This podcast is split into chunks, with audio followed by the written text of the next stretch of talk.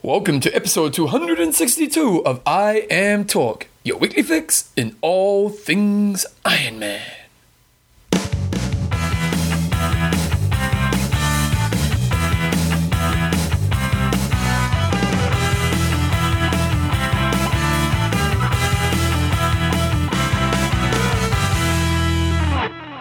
Righty guys, welcome along to episode 262 of I Am Talk with Coach John Newsom and Bevan James Oz. How you going, mate? Good. What's it? I'm sitting a lot, lot, lot, lot you're, a lot, this you're a lot fresher this week. fresher. You stopped milking it? So it's all, uh, yeah, yeah, Yeah. It's, it's dried up. Five years later, you can't milk it, eh? No. I remember back when. Okay, the I Am Talk is proudly brought to you by Coffeesofhawaii.com, uh, for the freest flowing coffee in the world, athlinks.com, for the coolest athletes in the world, and Extreme Endurance. and for the best way to get rid of your lactic threshold or improve your lactic threshold in the world. Okay, uh, and this week's show we've got a few bit of news. We've got an age grouper of the week. Oh, we've got a high five. Yep. Oh, James James Botel? Oh, he special. gets one in. Gets one in there. I Because you don't often rate us high he only gave him a 5 out of 10, himself 5 out of 10. I thought I'm going to put that one in there, James. Oh, nice, good work, James. Okay, and then we've got a quick website of the week, and we've got a we've got a bit of an interview. Yes, with um, Alan Couzens from uh, Endurance Corner, not Extreme Endurance, Ex- Endurance Corner, and just talking a little bit about running fatigued, and we also get a little bit in there about um, metabolic efficiency. Okay, John, let's get into the news because we've got some big news this week. First of all, I am China. What the heck is happening? So the I actually didn't do my P's on this. I was going to do my P's and I didn't actually Well, do it. first first stage was uh, at some stage last week. The swim got cancelled. Um, So, first of all, let's do a bit about history. It was in one location in China, it's moved. I, I think it may have moved twice. I'm not sure, but but they moved it from last year to Mm-hmm. a new location this year. And so, leading up to the race, which, and the race is meant to be in about two or three weeks. yeah, yeah, Yeah. Okay. So you're going to be going to China. You're going to be doing this, and they cancelled this one. What was the justification behind that? Uh, they just there was something to do with the water. They couldn't couldn't swim in there. They were told they were they weren't allowed to swim in there. So the swim got cancelled. Okay. So now it becomes a bike run. Uh, uh, was it run bike run or bike run? One or the other. Okay. Uh, became bike run. Um, and we'll go on to the other side of things. What WTC did after that uh, in a moment. And so then what happened was uh, once the swim got cancelled.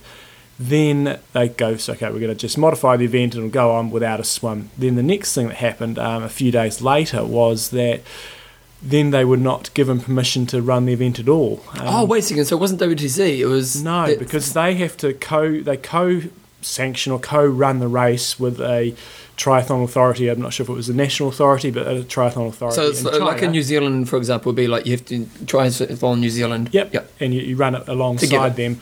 Um, and so then they, they must have resubmitted their proposal and they got turned down and they got told they weren't allowed to run the event. From the triathlon community, from China, No, from the governing body. governing, not not from the governing body, from whoever Like the local council or something. Local council said you can't you can't run the event in that sta- in that. Um, Do you know why they then, said that? Oh no, that's the thing. I feel sorry for WTC here because I don't think they're really in the wrong. Um, Yep. They they just.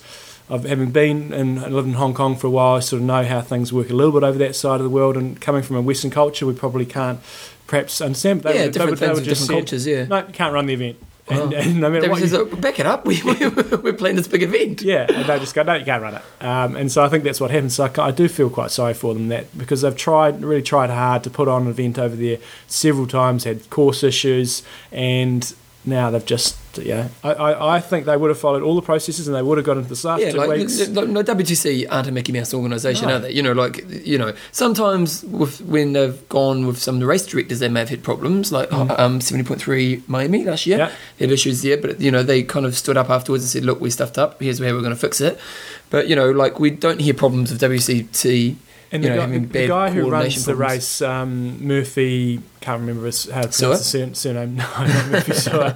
Um, he's run enough races in Asia to know how it works, and I think they would have just gotten the, this last stages and would have just been sort of ticking all their boxes and would have gone through everything, and they just probably would have checked in, said, right, you know, we've got this booked and we've had all the, the correct procedures followed, and they would have said, oh no, we've, we've changed our minds, and Wow. and so really disappointed. Obviously disappointed for WTC because it makes them look terribly bad. But Disappointing for athletes. Like, imagine if you're paid to go to China to do the race, Mm, mm. and which I imagine maybe a lot of Australians would do. Well, the race was sold out. I mean, the seventy point three and Ironman, and I remember them. It was sold out. So a lot of disappointed athletes. So post, you know, the cancellation, what what what have they kind of done for the athlete? Um, Uh, Although it's not necessarily their fault, they still kind of maybe have to So stand up. obviously refunded all the athletes. Um, they've given them free entries into a whole range of 70.3s, which doesn't really help if you're doing an Ironman. Yeah. Um, and then that sounds like they're just sort of con- continuing communicating with them in terms of uh, what options they can do. They've also allocated um, more slots, Kona slots, to um, races in Asia, so to Japan, um, Ironman, no, not Ironman, a couple, couple of the other Ironmans in the region. They've reallocated the Ironman slots, 70.3 slots, have then reallocated them to races in Asia as well to trying to keep the slots in the region. Um, so I think all that's it's just it's bad luck to be honest. Um, I think the one thing that really annoyed some people, which I don't think was the brightest thing, was they cancelled the swim. And then Right, WTC, you- I'm right. Got a frog your all of a sudden said, okay, we're cancelling the swim, but here's what we're going to do. We're going to put a whole bunch more Kona slots on the line to try to encourage people to still come. And there's a lot of anger around that, especially people from Australia. And so, so I feel sorry for them on, on a number of counts. I don't think that was necessarily the right thing to, to be doing. You know, it sort of devalues the whole Kona, you know, Kona experience. People try to get at other races, work so hard, and then all of a sudden you're just sort of giving them away, trying to entice people to still come. So I don't think that was a particularly good move. But on the whole, Will I think maybe well this might spell the end for Ironman China because um, who's who's going to want to you know they might be able to run an event over there, but who's going to want to risk a build up to a race that's not going to And it's not very good happen? PR for them at the end of the day. As much as, you know, WCC aren't in fault here, it still doesn't do good for the Iron brand, does it? No. So So maybe a long time before they could be 100% certain they could put races on. Okay, then Ironman Australia sells out in minutes. Wait, so I'm going to shut the door. You keep talking. Okay, and so what happened there? We had a few people emailing in. Is uh, it went live and people were sitting there ready to hit that refresh button on their computers, and it hit refreshing. The sounded like the, the the site went down a couple of times because of the demand, and within minutes um, it was literally sold out. And we know they've only they've got less slots there now because they also run the seventy point three. So I think they've got maybe 1,400, 1,500 slots, and they were literally gone within minutes. And so a lot of people obviously um, missed out there. And again, hey, it's not really WTC's fault. I mean, they've got a popular event. Um, what what can they do? Yeah, but I did you read the, the, the write up by Luke? Um, yeah, yeah, I understand that. I mean, that, that We need to talk about that. This is obviously where we're Yeah. talking about the entry process. I mean, what, That's it's- just a it's- popular race. It's a popular race. It's not their fault. 1,500 sells out. slots in, in a matter of. Yeah. It was a couple of hours, wasn't it? No, Or no, it was minutes. Minutes, It really. was, it was literally minutes because guys were sitting online at 12 o'clock when it opened and trying to get onto the site. Couldn't it's crazy to site. think in, a, in, Australia. What's the population in Australia? 20 million? We'll never clue. Okay, good. Let's just say 20 million. That sounds Yeah, about right. I okay. think it's about 20 million. It's Okay. there or thereabouts, maybe 15 to 25. But we're, we're triathlon's such a popular sport. You only 15, no, 2,500 Ironman slots a year in the whole country. Mm. Like it's kind of crazy. Like So- surely they're going to put a new race on. You would think so, but I guess for you Aussies, you know, you've got there is a bit of choice out there. You've got Challenge Cairns these days, um, Is which out? coming up. Um, I don't believe so. Okay. Um, and then the what I think there was talk about um, the race in Forster moving to an iron distance race. So you know, there's non WTC races. and behind the scenes, there, there's has been talk of Melbourne happening. So, potentially. So oh, did you did you get the email about? Oh, wait, wait I'll write that down. We'll keep talking. So then, Luke McKenzie was it? Lloyd McKenzie wrote a piece about Ironman Australia, um, and that was not so much about how the fact that it sold out so quickly, more that he was really disappointed to see that How, how it's been degraded, really, isn't it? Yeah, because it's it's got low prize money now. There was very few pros racing, only twenty five thousand prize money, and you know Australia is one of the leading nations. They've got a huge history in the sport of triathlon at all distances. Well, look, current more two world- world champs. Yeah, more world champions in, in both distances than, than any, probably any other country. And just really sad to see that they don't have a marquee event for pros to, to really show their stuff on home soil because there's so little prize money, there's so little points that I'm in Australia, you wouldn't really want to race there. And then obviously you got Western Australia, which is um, great race, does really well, but it's kind of a little bit after Kona, so you're often not going to get the real big hitters there. So ju- I think they're just I, I suppose the question I have is, how did that happen? Because if you think about it, you know, if you look at, I mean, if you look at Australia and you look at triathlon and you know the tradition and the love of triathlon and you know like. How did it when they were doing sitting down and kind of working out okay what races do we want to give a lot of points to and stuff? How is it that Australia missed out? Well, I think you've got to always, you just got to look at WTC market. I mean, are they focused on the pro? Are they focused on getting as many people participating in their sport as possible? And the races are just selling out. So, in, in effect, why do they need the pros? Again, an example here the race sold out within minutes. Um, Why? What? What? What is Yeah, but, you know, but but in some ways, like you go to you know Texas this weekend, they've got hundred thousand bucks, they've got good Yeah. points. So why is it that Texas is so much more important than Australia? I, I, I th- I think rather than potentially looking at WTC, it's it's large. It is down to the local organisers how much money they dish out. So Ironman New Zealand, if they only wanted to dish out twenty five thousand, they only have to dish out twenty five thousand. So um, it So you really think is. you think it may come down to the organisers? Yeah, I mean, um, if, if they put fifty thousand, if they put hundred thousand dollars on the line, um, they're still going to get the same number of people entering their race. They might get a little bit more media coverage, but yeah, I, I think I guess that's the way they look at it. Yeah, well, it's. I'd love to know. I'd love to know. There might be an Ironman in New York. Apparently, they're, That would be looking at cool. Manhattan. That would be awesome. Mm. I'd like to do that race. I'd make Um, my comeback. I'd like to see just um, more Ironmans in this side side of the world. There's enough of bloody Ironmans and iron distance races in the states, so let's let's share the love with the rest of the world. You get- get a bit- Bugger you, Americans! You've got enough bloody races to choose from. Well, they haven't really. Oh. For their population, they've got what eight? Yeah, we got We They've got like hundred million people there. tough. We- We've got one. We've got there's, three there's more than that many people in Europe, so they need some more races in Europe. Uh, just all around the world, please, okay? Especially in Australia, because I'm not happy right now. Okay, well, we had a couple of results from the weekend, and uh, Leadman's uh, 250, and it's funny when you read uh, the uh, does it try try Slowtwitch article about it, um, because every athlete just goes, "Oh my god, that was hard." exactly, and this is what this is what differentiates the race, and this is what's good. Well, of the 44 starters, um, 19 individuals and 12 team members, or 12 teams of four finished. So, yeah, it was. It was. It was a, it was a small field. Um, you do have to meet certain qualifying standards to, to be eligible. Um, so, Leadville, Leadville, for those who don't know, it traditionally started as the ultra marathon. Yeah. And it became this. It's kind of on the ultra marathon calendar, kind of the kind of Kona, isn't it? Yep. And then they did it. They've introduced the bike as well, haven't got the they? mountain bike league that Lance Armstrong's done a couple of times. Yeah, and there was it when the guy beat him, wasn't it? Yeah, it was awesome. And then, um, and so they've, they've added the uh, triathlon aspect to it. I actually think this will become quite a big race because Leadville have quite a good name. And Mm. you, when you read this article, literally, you know, you got Jordan Rapp, you got uh, is it Chris Lieto, or one of the Lietos, um, just saying, "Oh my god, that was so hard," you know. So it started off with a, um, you know, on the bike you did a 140 mile mountain climb. Basically, the 250 adds up to the distance of the race. Um, Yeah, so so it's- hit, hit on that there. Well, they swim 3.1 miles, 140 bike miles, and then they run 13.67 miles. So very bike dominant race. Jordan Rapp took it out in 920, uh, 932. So you know, for him, around about, dominated the dojo. around about an hour um, slower than what he'd, do. You know, your, your average sort of Ironman. In Coach Troy Jacobson, the spin intervals man. Ah, he never heard of him. came in. Spin intervals. You must have heard I've of those. Spinables, yeah. Yeah, he, he's basically the man behind that. Oh, wow. So he did 10.33 and then it was um, back to 12, 12 out to 20 for Kurt Holt. Angela Naeth, 10.29, so she actually finished second overall. Didn't realise that until then. And Tara Norton um, was in second and she finished in 10.56, so she was probably third overall. Yeah, she was third overall. Well, the thing is, you got like Matt, uh, was it? Matt Lieto had pulled out, and you know, just because it was so hard on the brutal bike leg. It's great. Yeah, So, that's, that's what that's what should be about, That's, eh? you differentiate yourself. You've either you're either a big, you know, thousands of competitors on a, on a pancake course, um, just really getting the participation thing going, or you're an elite. You know, you may be focusing on the elites a little bit more. This is just focusing on a bloody hard challenge. So I love it. I don't think this field, as Bevan said, there was only 44 starters. Um, it wasn't. It was promoted okay, but it wasn't promoted big time. So I think this year probably they just wanted to look like they, you know, get off the ground and go, get a little bit of PR going, and really probably try to kick it next year. But um, yeah, you cool new event.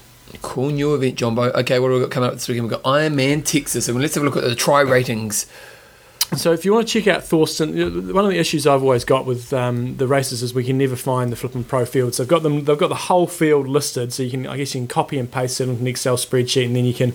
Then Too you much can work, John. Too Let much work. Thorsten do it. So Thorsten obviously does that for me, which is great. I'm And surprised that the field's not stronger. I totally agree with you. So there's hundred thousand. This is a, a, um, a higher level WTC race. It's the So highest level, really, isn't yeah, it? so it's Other hundred thousand prize money, um, which know, we obviously know is still not massive, but hey, it's on par par with been Germany. 25 in Australia. Yeah, it's, better, it's on par with Germany, and it's basically the highest level race you get outside of Kona.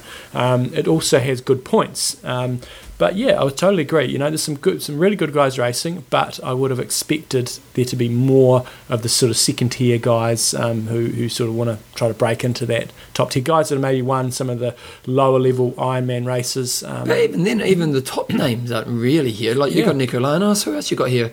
Um, Rutger Beke. You got Chris Lieto as well, so I mean, so yeah. you, th- you got three guys there that have been um, on the podium in Kona, so that's great. But then it's that tier below that it seems to drop away. You know, when we look down, you know, beyond sort of about five or six. I mean, fifth seed uh, according to Thorsten's, and you can check out Thorsten's stuff on tryrating.smartsoftware.de. So we've got Nico Llanos, Pedro Gomes. I've never even heard of him. Wow. Um, so he's he's re- predicted to come in second. Rutger Beke third. Chris Lieto fourth. Jan Raphael, Joseph Major, Jason Shortis, Luke McKenzie. And then when you get below that, Well, you got Luke Bell. You got the, the, the big man, Peter Yeah. So there's some names that you'll see often. but Yeah, I, I was just surprised. I kind of thought this may be like a Germany field. yeah, where you're going to get you get you know pretty much a lot of the top ten guys from Kona turn up and you know have a big day, get the you know European Championship thing happening, and, and if anything, they're kind of trying to make this the big inland American race, aren't they? And hmm. so, I wonder, you know, like it's first year, so you know maybe next year, maybe a couple of years, you know, pros will actually figure out they can make some more money at this race.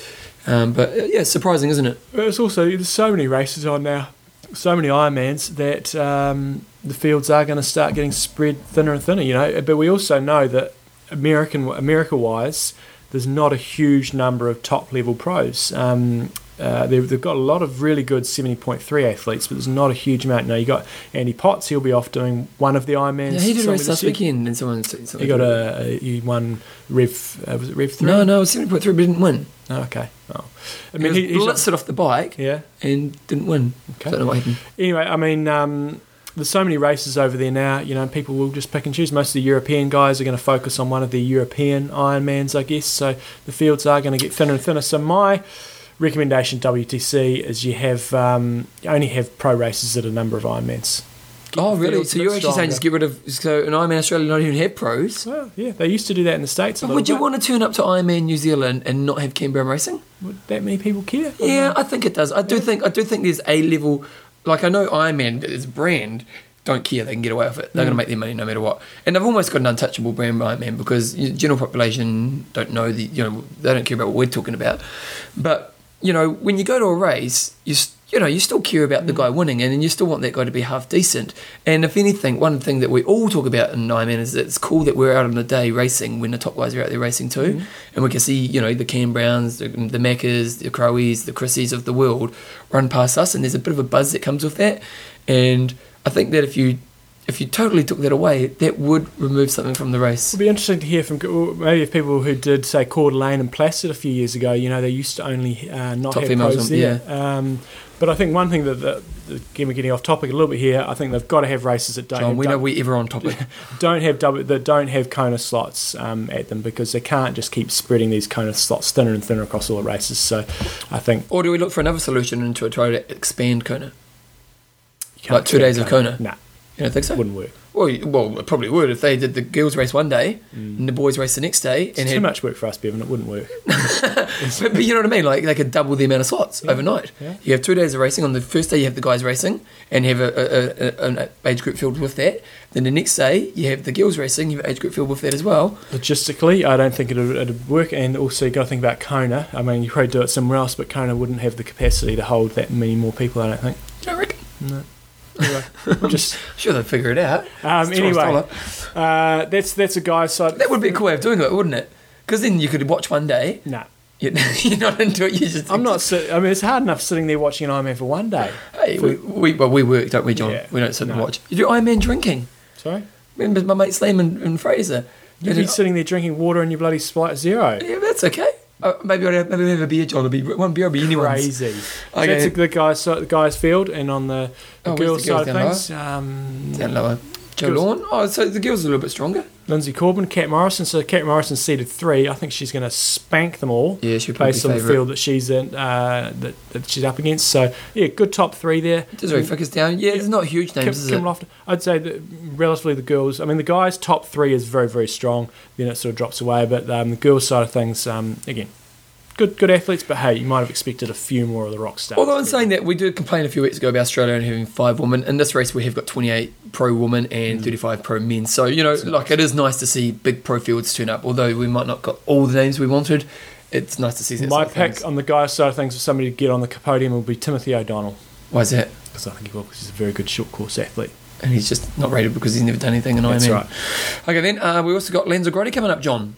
Yes, and Lanzarote is at the opposite end of the spectrum. Um, it's got low prize money now and it's got low points. So obviously that is why we don't see as many pros turning up there. So we've got one rock star there and Timo, Timo Bracht, who's uh, predicted by Thorsten to take out the race fairly comfortably. Don't know if he's raced there before, but obviously it's a very, very hilly course. You often see the more hilly specialists taking um, taking this race, but a lot of them have I not should have done that race in my day, eh? Should have done. Yeah. Should have, could have, didn't. Um, so T- Timo Bracht, Thanks. Timo's the only only name really there that I recognise. A lot of the other guys are just uh, uh, European guys. So second seed is Espen Hoofgaard from from Denmark, who I haven't heard from before, but he's Yeah, predicted like, to go no eight, names I've seen before. 49. But it's that thing, as I said, low prize money, low points. And uh, based on Thorsten's point system, God, he must put a lot of work into this, eh? Because he knows what old Bold Belgrade is doing. I'm sure there's computerized system, but most guys, after the top two, every other guy's only got a predicted time of around 9.14, so it's definitely not going to be a fast field on the girl side of things. Uh, Katrina Olsen from Denmark. You right there? You're, you're, a, bit, you're a bit spluttery today, aren't you? Early, man. It's 7.21. We're already an hour into the show. Um, and Kate Bevilaqua and Heidi Jesberger. She's going to smoke it because she's one of the endurance, extreme endurance athletes. Well, and Joe Carritt, Joe Carritt good friend of the show, and she actually sent through an email saying, "Can we give some love to some people in everyday triathlon?" So I said, "Yes, we can." Simon Jackson, Roz. You can do them all, Bevan. Oh no, we, we share the love. Ros McGinty, Mel Dow, Kevin Lynham, uh, Lottie Carritt, that's Joe's sister. nice. Doing first oh, there you go, Lottie. Mark, the Beast of Basingstoke Saunders. That's the one you brought up, wasn't it? Yeah. Paul uh, Vinrich Paul Thompson and Sergio Nunez. and Jamie Hernando. They've got a huge team racing, guys. Their little sister is about to lose it. I am cheery. I love that. Uh, Russell Cox and, and Stephen it. The madmen are going to be cheerleaders. We want to see photos of you boys dressed up, okay? If not, we're never going to mention you again. Okay, group three are going from strength to strength in the States, John. They've got. They're just expanding the race. They're doing another uh, seventy point, no, another half iron distance race. And an Olympic at the same time. Yes, and they had an Olympic last weekend that Matt Reed took out um, along with who won the girls? Leanda Cave, I think, won the girls from Julie Dibens. Good field. Uh, pretty good, and that's the thing. The series is um, it's just they they're, they're marketing the crap out of it, and They're taking the right steps, aren't they? And the pros are turning up. So they're obviously looking after the pros because the pros are only going to consistently turn up if the money's there and if they're being looked after. Whenever I've seen any coverage of the race, looks like they do a really professional job in terms of the pro area. You know, they've got pictures of the pros up, their names. So it sounds um, it sounds like they're pushing all the right buttons. Question I have is WTC have announced that they were going to do an Olympic distance series. What's Yeah, happening there? started. Uh, so it's been going the 5150 series, but they're really not. They're not marketing it on their Ironman brand, you know, Yeah, Ironman.com. it's a totally it's got separate thing. Standalone website. They had a race at the weekend. What's it called? 50 what? 5150. They had a race at the weekend where the swim got cancelled, got turned into a duathlon. Chris Gemmell got beaten by um, an American fella, Ben Collins. I Oh, so they're getting good field set as well. Yep. Um, so it's going along, but and I'm sure in the American magazines and stuff we'll see see a lot about it. But I don't think it's going to take the world by storm, and I don't think uh, ITU will be shivering in their boots quite yet. Does it look like a pimple? I've got a big lump on my chin. Feels like a pimple. Oh, there you go. Collins and Warner take out. 5150 New Orleans. I wonder what kind of fields they're getting there. Yeah, no, the pro, the pro fields are not too bad. Um, but we had a Kiwi guy What kind of prize money are they going to pay out? I, that's the thing. They've taken over these races. I don't think it's really pumped up the prize money, and I'm not might be off there. I think because these races were mostly already well so established bought races. races and just put the brand on it. Okay. I don't think they've bought them co branding now. So I think it could, it's going to be something that's going to build. It would just be interesting because you know with ITU prize money is more expensive generally, mm-hmm. and so it'd be interesting. It'd be, it'd be it'd make us us IM listeners or you know IM athletes be very angry if they start putting more prize money in these races. yeah, It's all down to local organisers. Um, and this series, the, the differentiating factor between this and, and WTC, uh, between ITU, is the non-drafting races from, for the most part, from my understanding. And if they start getting big fields, it's just going to turn into a joke because it'll all just be drafting. Okay. Well, Not to be sceptical or anything, but that's, that's what's you're never happening. skeptical, John. okay, okay, then you're right. Yeah, I'm good. You haven't- you haven't- read this one, haven't you? yeah, I You- have you London to one. Everest. This guy's an absolute animal. So, Carry on, I'm fine over here. oh, Charlie Wittmack, he's a, he's a, he's an attorney, but obviously he doesn't like his job because he's got out of his job, and he's he's gone and done this crazy thing. So he's basically gone from the UK to climb Mount Everest. So what he did is he swam that swam He swam down the, 250 miles down the Thames down the Thames and across the channel. and across the channel, and then rode 9,000 miles from France through to Nepal, then ran 950 miles from the Bay of Bengal in India to Mount Everest, which he successfully climbed, which he has successfully climbed in 2003. So did he actually climb Everest this time? yeah. I don't, actually, I'm not 100 percent sure if he No, the way they've worded it, I think they've just he just ran to Everest. ran to maybe base camp or Mm, in that case, I'm not impressed. no, I don't know. Maybe you should have read that a bit more because I, I think he may, may well have gone up. Well, but regardless, he um, we, we did talk about this when he started the journey, and the, the challenges he faced was I think he had a good support system and network in place with sponsors and support crew and stuff. But then you know, a lot of that started falling falling by the wayside, and he ended up. You know, oh no, very- he's, he's the only American to have swam the English Channel and summited. Oh no, Peter Pond. but did he oh. summit it this time? Back to that base camp. No, I think I think he didn't do it. Okay. I'm thinking he's done it before.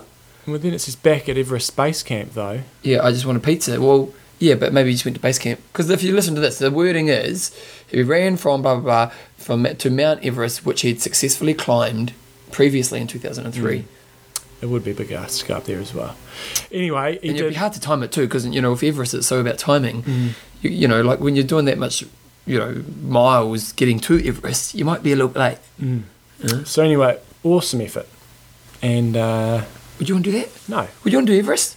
no, have no motivation whatsoever. Wouldn't you? It's just a death wish. Not always. Mm, yeah, I'd rather live than than, than have that. I, I- I had a talk. There's a guy in New Zealand who's quite famous called Mark Inglis. He's the first double amputee to climb Everest, Mm. and he came to a talk for our work the other night. And uh, yeah, it is a crazy sport, isn't it? Mm. Mm. Adam But- Parore, New Zealand cricketer, just summited last week or the week Oh, before. okay. Well, if he can do it, we can do it. Apparently, apparently, fitness-wise, because some of our listeners have done it, Mhm. and they, I remember someone talking to me about it. They sent it through an email and said, physically, it's an Ironman's harder. It's just the risk factor. Yeah, Yeah. that's why it doesn't doesn't appeal to me at all. Well. You need- you Um, to harden up. Now, I- Bevan, I'm, I tell you what. Here's a No. promo. no, no. We- We've got uh, Bevan and I are going to be riding on Rolf Prima. What happened shortly. was John and no, I- No, just let me tell the story. Okay. And Oh, so, back it up. what's going to happen is they're getting delivered to my place, and I'm not going to tell you about it. And we're going to go out riding, and I'm going to crush you on a ride. Well, I because- have to know because your wheels are different. no, you probably you won't even notice. But not only will I be crushing you, but Heather Wurtele was crushing people as well because she crushed the Ironman the other day. I'll tell you what about Rolf. Utah. So you happy She killed everybody. Nice. Uh, she crushed everybody there, and I'm going to crush you on a ride. We got an email from someone, I can't remember who it was, I'm sorry I can't remember your name right now because I didn't put it up for the show notes, but she did Utah and she's done like the Kona and, and she, was, she felt she was, she's done like five Ironman and done like, for example, like a 10 hour, you know, kicking butt, always really strong. Did, did Utah was like two hours slower and she was as, she felt she was as fit as she'd ever been. She just said, Who, Heather Wurtele. no, no, no, no, it's Oh, like an email else. from someone. Right. She just said it was that hard. Oh, Yeah, and she said, you know, just absolutely blitzed. So there we go. He's here with right now, friend of the show. right. We've had on a show. Yes. So. Are we getting some of those wheels? Uh, we, we, we can do. Yes. I'll Okay, sponsor. Extreme endurance. Extreme endurance. John, I'm going to put up the website you're going to talk about. What are we talking about this week? Well, this week, I mean, we've talked about it before, but they've got a very active Facebook network there, and they're always keeping up to date on who's doing what. But on their Facebook page, um, I think I know gi- the give Facebook. it give it the eye like, Okay, give it the eye like, Bevan. I've done that. There you go. Um, I think I've done it already before. anyway, so you get you get on there, and that'll keep you updated on what's going on. And I was just noticing because we we like most people love free stuff, and somewhere on the the page there they sometimes update and We say love free stuff, John. you know, they, they, I think they just said uh, at some stage, you know, send in a post saying we'll send you some free extreme endurance um, Oh, really? clothing and stuff. Really? So keep keep keep updated on extreme endurance, and uh, you may well be informed of free stuff. What's that girl's name?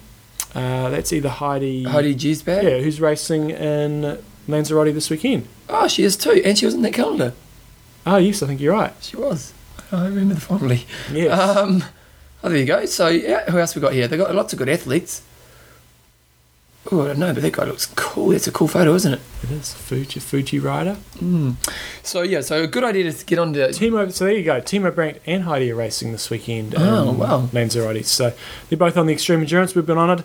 S- seriously helps to reduce your lactic acid. But for me, the biggest benefit has been um, reducing post-race soreness. And, and a lot of the guys that I coach um, have been on it as well now, and they have the similar sort of feeling. Is they just they're able still got their you know obviously still tired and fatigued after session, so it's not like you can do an Ironman and go and train the next day, but you don't have that muscle, um, that soreness, so the length of time is reduced that you can get back into training, and that consistency is the key thing. And, and I suppose get if on. you're if you're leading up to your key race, you've got your A race, but you've got a few hard races along the way. Mm. You know, you don't want to kind of ruin the key sessions for that week. So it's a good way to help your recovery, so you can still get performance in your training. And you know, one of the things we talk about Alan with Alan shortly is that you know when you go out and do these key sessions, um, your legs are often going to be sore afterwards, and this can be one way you can reduce it. There you go. So today, this was um, posted back on May 13th. Today we're giving away T-shirts, male and female, and one month supply of extreme endurance. All you have to do is enter and tell us what you did for a workout today by posting it as a Really? status update, including at and extreme endurance and the tag in your post. Good luck. Oh, that was a There go. no-brainer, guys. Just what you need to do. Just do the I like. Oh, just do the I like, and you get free stuff. Yes.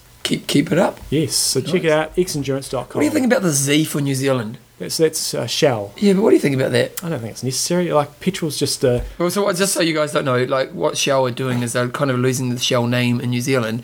They're abandoning it and starting their own new name called Z. Mm. And and what they're trying to do is they're basically going to try to get more local buy-in. You know, we're bringing it back to New Zealand. Really? It's just petrol. it's a staple. It's like I will go wherever the cheapest is or wherever my petrol voucher gives me a discount, which Yeah. happens to be Shell. Yeah. Um, uh, well, it won't be now, John. and you just go to your local place. though. Yeah. Yeah, you're not loyal to I'm petrol not set. loyal to anything. You're not to anything. What about your wife? No. Okay, hot topic of the week. So last week we, we, we brought up what's changed in triathlon, John. What you know, like in, since the time you've started triathlon, what's changed the most? Wait a second. Everybody's going to have different answers here because I started in 91 and things have changed since then. Bevan started in, what, about 2003? 2003 So was my thing- first. Things have changed quite a bit since then as well. Okay, wait. So- I'm going to go pull up the page. You oh, okay, sorry, I didn't do this very well. Um, so what's changed in your time, John? So what's changed in my time was. Actually, don't worry, I've pulled it up. go. Okay, so let's start with Dan Conway. He's just got more Conway, um, more speedos. Really? Well, that's what there used to be a lot more Oh, speedos. okay. Um, we had How Towel. I don't know how long How Towel's been around. Um, when compression gear did not exist and triathletes did not look like cocks around the race village. Nice. Somebody gave that the thumbs up. I like. Damien Brewer um, saying, all the gear, no idea. Average age group of times are not getting any faster. That is interesting, isn't it? Mm-hmm. Are they? Uh, not particularly. No, I mean, in an age group sense, yes. Uh, I think it's they're not necessarily getting a lot quicker, but the fields are becoming a lot deeper. The pros side of things, yes. I mean, obviously Chrissie's changing everything for the girls side of things, but across the board, I don't really see them getting massively different. You know, you compare Newby-Fraser and Erin Baker to to the current crop, and on the guys side of things, you know, Dave Scott and Mark Allen. So. Yeah, again, I think it's getting What's what's the mecca? You know, like you know, like in the marathon, it's the sub three hour. Mm-hmm. So yeah. sub eight, eight hour and oh It's probably sub. No, but not for the Mecca is not for age group athletes. No, no, no. I'm talking top dudes. Top dudes, but sub eight hours. Yeah, but no, but that's been done. Yeah. You know, like imagine if someone could pull off seven and a half. Well, it's sub eight in Kona. Oh, okay, okay. That would be Okay. that would be the Mecca. Okay, yep. Uh, Juan Carlos. what a great name. Triathlon after 20 years, they can't get their shit together. Ironman China swim cancelled. Last year, signed up and trained for Ironman Japan. Cancelled two weeks out. Oh. So he's just hacked off that they're still not getting their stuff together. Now, Trent, you no longer needed to be deemed as mental and an ultra fit athlete to participate. The best thing is the flood of people taking part in races and the growth of races to accommodate them. Triathlon is no longer viewed as a minority fringe sport. Yeah, that's a good point. Alan Cardwell used to be chilled. Now Commerce has introdu- introduced, but still the best sporting test on the planet. Mm, Matt Binns is going along saying been in sport 23 years. He doesn't look that old. No. He looks 21. Um, and have seen a lot of changes. Some great. Oh, he's got more weights. Oh, this might be one of those ones where we open it more and there's a book. Oh, it's not too bad. Some great changes have made the sport better, like closed roads for the bike lead. Other changes have not been good for the sport, such as the split between draft legal racing for pros and draft free races for age groupers. Prior to this, age pros and age groupers raced same courses under the same condition. The introduction of draft legal racing for pros to make uh, it more TV friendly was aimed to at getting the sport into the Olympics. It worked, but damaged the sport to the point where Olympic distance races outside of WT, ITU have virtually disappeared in favour of 70.3 and Ironman racing. That's probably a pretty good point, isn't it? Well, they didn't make, do it to make it more TV friendly. They did it because they had to. So, Really? yeah, you, you you couldn't. We've talked about this before. You can't have a non-drafting elite race. that- with that it, big just, field. it just doesn't work. What if you limit the fields? Sorry? What if you say well, ITU races now only have 30 athletes? It'll still come out of the water together. Yeah. Um, so Okay. the only way to change it is to have a ridiculously hard start to the course and limit the field. Okay. And even then, it's swam. Um, where was the one? What was the one I was going to read? Where was it? Uh, we'll go with Will Connor. Well, I started back in 09, so I would not say much except Oz and Australia have been screwed over by the WTC. Um, Jay Splendid Spinner, isn't it? Orders. Uh, I would say it's a bit of a more organised, organised and managed. Like most sports, no longer do people simply just turn up to get out there and do what they enjoy, swim, bike, run. Now there are waivers, traffic management, list goes on, and of course the huge entry fees, which not just IM charges, but also small, many local, many small local events.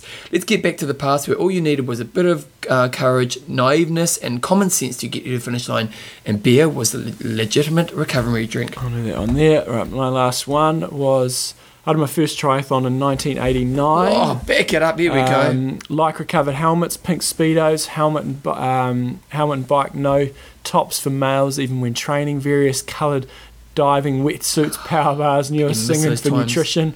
Only gear anyone wore was Tinley. I used to have a Tinley top. And, and strap and the pedals just being changed over to clip in look pedals. Basically, the gear is getting better by training hard. We still beat the old guys and could afford disc wheel who could afford disc wheels. In fact, in the early 90s, we had a huge number of Olympic races with 800 starters. I think in the late 90s, the fields got smaller, races shorter, and less events. But come the millennium, all that seems to be reversing. Oh, good old Vince Mellon. I used to be quick. okay, John, what's what's changed in your time? Because you've been around since basically the, the beginning of time. The beginning of time, back in uh, 70, 78. Yeah. I was, I was, well, I was born in 76, so 78. Yeah, I was two you- years yeah, old, and I was, I was introduced into it. You were, you were Mission Bay. You were. yeah, I was there. Um, I think uh, basically a lot of the gears changed from my perspective. I, I, I did note there um, some guys saying about the racing, and that has certainly changed a lot. There's a lot more races, which I guess is one of the reasons why the fields are smaller. There's so much choice out there now. Um, but big thing for me is race suits. When I started, uh, it was very much the speedos and singlet era. Yep. And if you wore a tri suit, you looked like a plonker.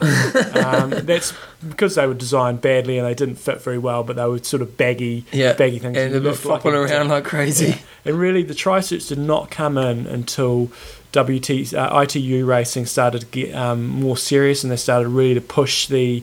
Um, push the non-wetsuit side of things. They always tr- they really try not to have wetsuit swims because that is one thing that does help spread the field a little bit. Yep. And that's when tri-suits there was a necessity there for the pros to have something good um, that they could wear that wasn't going to fill up with water. And that's when the technology really caught up and they got some good tri-suits. And then it's obviously now spread into all sorts The of um, triathlons, those things. So that's a big, big change.